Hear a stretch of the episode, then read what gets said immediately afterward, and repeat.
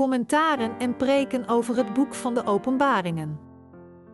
Is het tijdperk van de Antichrist, het martelaarschap, de opname en het DWZNDRIGE Koninkrijk op komst?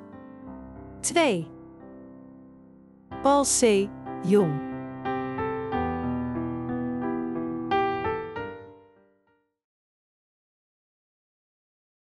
De bazuinen die de zeven plagen aankondigen. Openbaring 8, 1, 13. En toen het het zevende zegel geopend had, werd er een stilzwijgen in den hemel, omtrent van een half uur. En ik zag de zeven engelen, die voor God stonden, en hun werden zeven bazuinen gegeven. En er kwam een andere engel, en stond aan het altaar, hebbende een gouden wierookvat, en hem werd veel reukwerks gegeven, opdat hij het met de gebeden aller heiligen zou leggen op het gouden altaar, dat voor den troon is.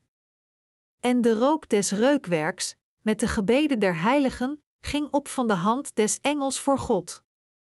En de engel nam het wierookvat, en vulde dat met het vuur des altaars, en wierp het op de aarde, en er geschiedden stemmen, en donderslagen, en bliksemen, en aardbeving. En de zeven engelen, die de zeven bazuinen hadden, bereidden zich om te bazuinen. En de eerste engel heeft gebazuind, en er is geworden hagel en vuur, gemengd met bloed, en zij zijn op de aarde geworpen, en het derde deel der bomen is verbrand, en al het groene gras is verbrand. En de tweede engel heeft gebazuind, en er werd iets als een grote berg, van vuur brandende, in de zee geworpen, en het derde deel der zee is bloed geworden.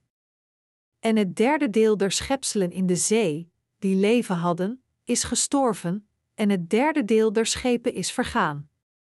En de derde engel heeft gebazuind, en er is een grote ster, brandende als een fakkel, gevallen uit den hemel, en is gevallen op het derde deel der rivieren en op de fonteinen der wateren.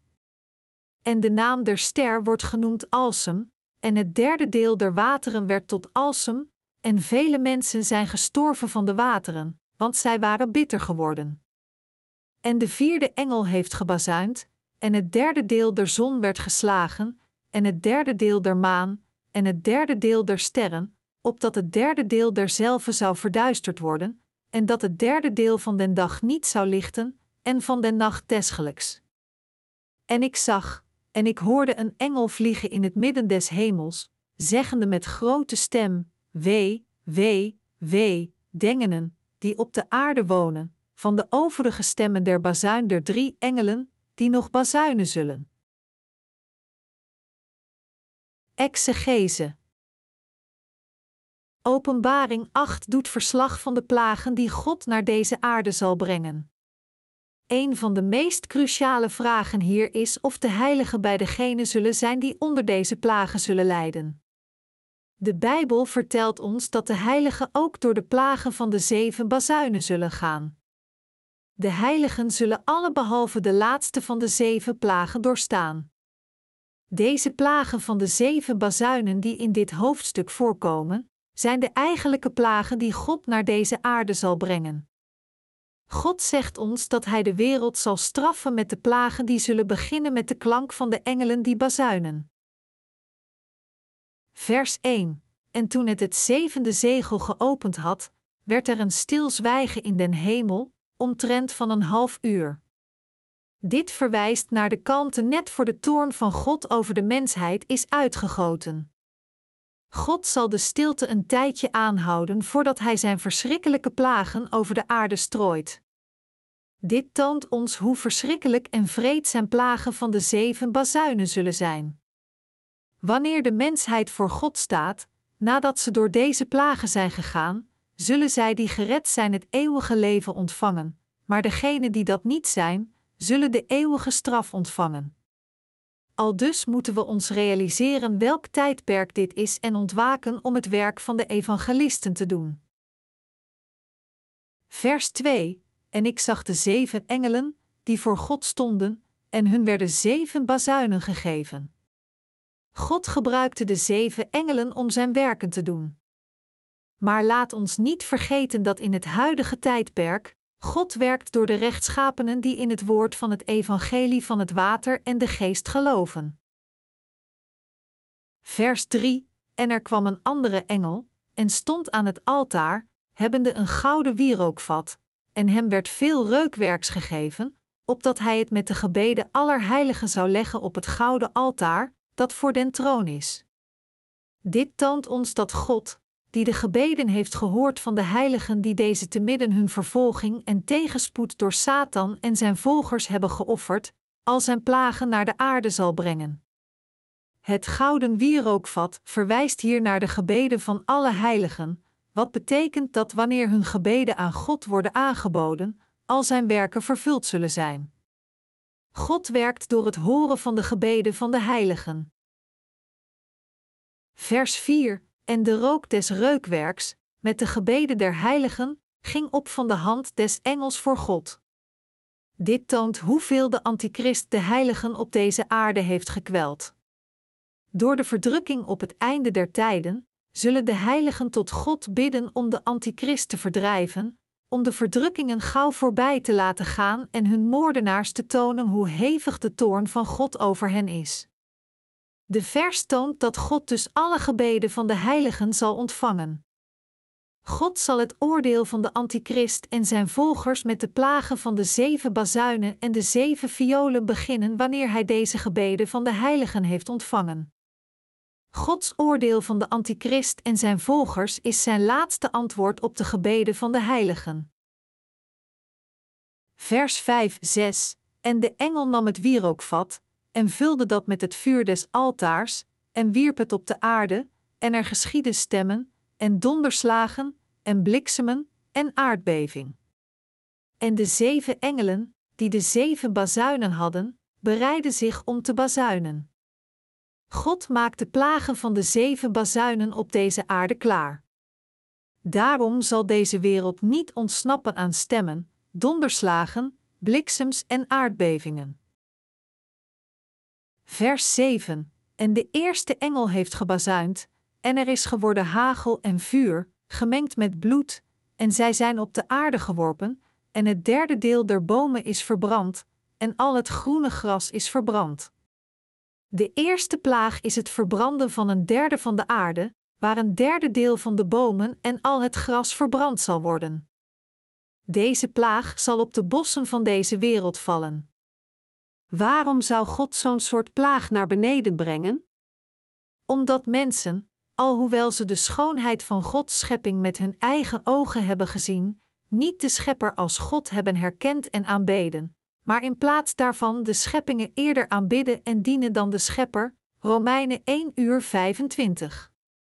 God brengt daarom de plagen van de zeven bazuinen naar degenen die geen dankzegging aan God geven, maar zich in plaats daarvan tegen hem verzetten. Vers 8, 9. En de tweede engel heeft gebazuind, en er werd iets als een grote berg, van vuur brandende, in de zee geworpen, en het derde deel der zee is bloed geworden. En het derde deel der schepselen in de zee, die leven hadden, is gestorven, en het derde deel der schepen is vergaan. De plaag van de tweede bazuin is die van een vallende ster die op de aarde stort. Deze asteroïde zal in de zee vallen en een derde van de zee in bloed doen keren, een derde van alle levende wezens in de zee doden en een derde van de schepen verwoesten. Door de natuur die door God geschapen is, heeft de mensheid vele zegens ontvangen. Maar in plaats God voor de zegens van de natuur te danken, worden ze arrogant en keren zich tegen God. De tweede plaag straft hen voor deze zonde. Vers 10: En de derde engel heeft gebazuind, en er is een grote ster, brandende als een fakkel, gevallen uit den hemel, en is gevallen op het derde deel der rivieren, en op de fonteinen der wateren. Waarom stond God toe dat de asteroïde op een derde van de rivieren en op de fonteinen der wateren valt? Omdat de mensheid, alhoewel het leeft door de Heer die de gastheer van het leven is, hem niet aanbidden en danken, maar in plaats daarvan deze Heer van het leven minachten. Vers 11: En de naam der ster wordt genoemd Alsem, en het derde deel der wateren werd tot alsem, en vele mensen zijn gestorven van de wateren, want zij waren bitter geworden.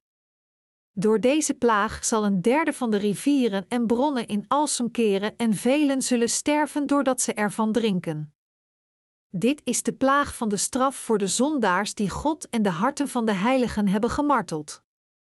God zal nooit aflaten om wraak te nemen op de zondaars voor al hun daden die ze tegen de rechtschapenen hebben begaan. Als de zondaars de rechtschapene leed berokkenen, zal God hen oordelen.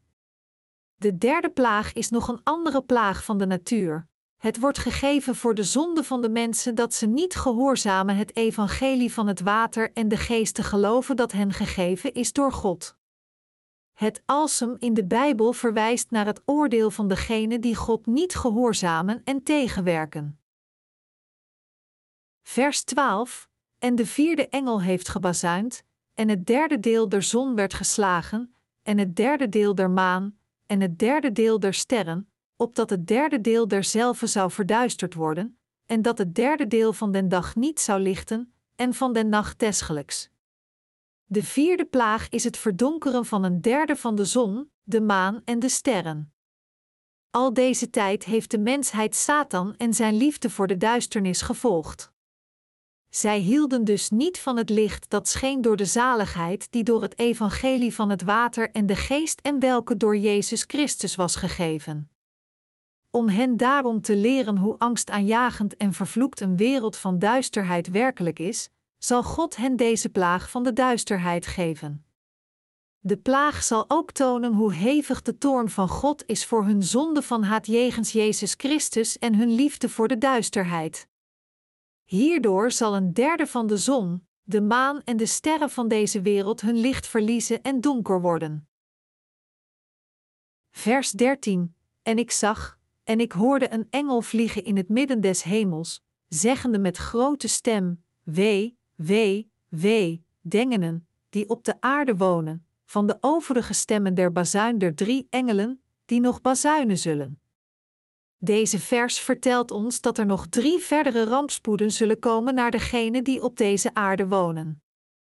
Daarom zullen alle zondaars en degenen die tegen God zijn, verlost moeten worden van hun zonden door zo spoedig mogelijk in het evangelie van het water en de geest te geloven.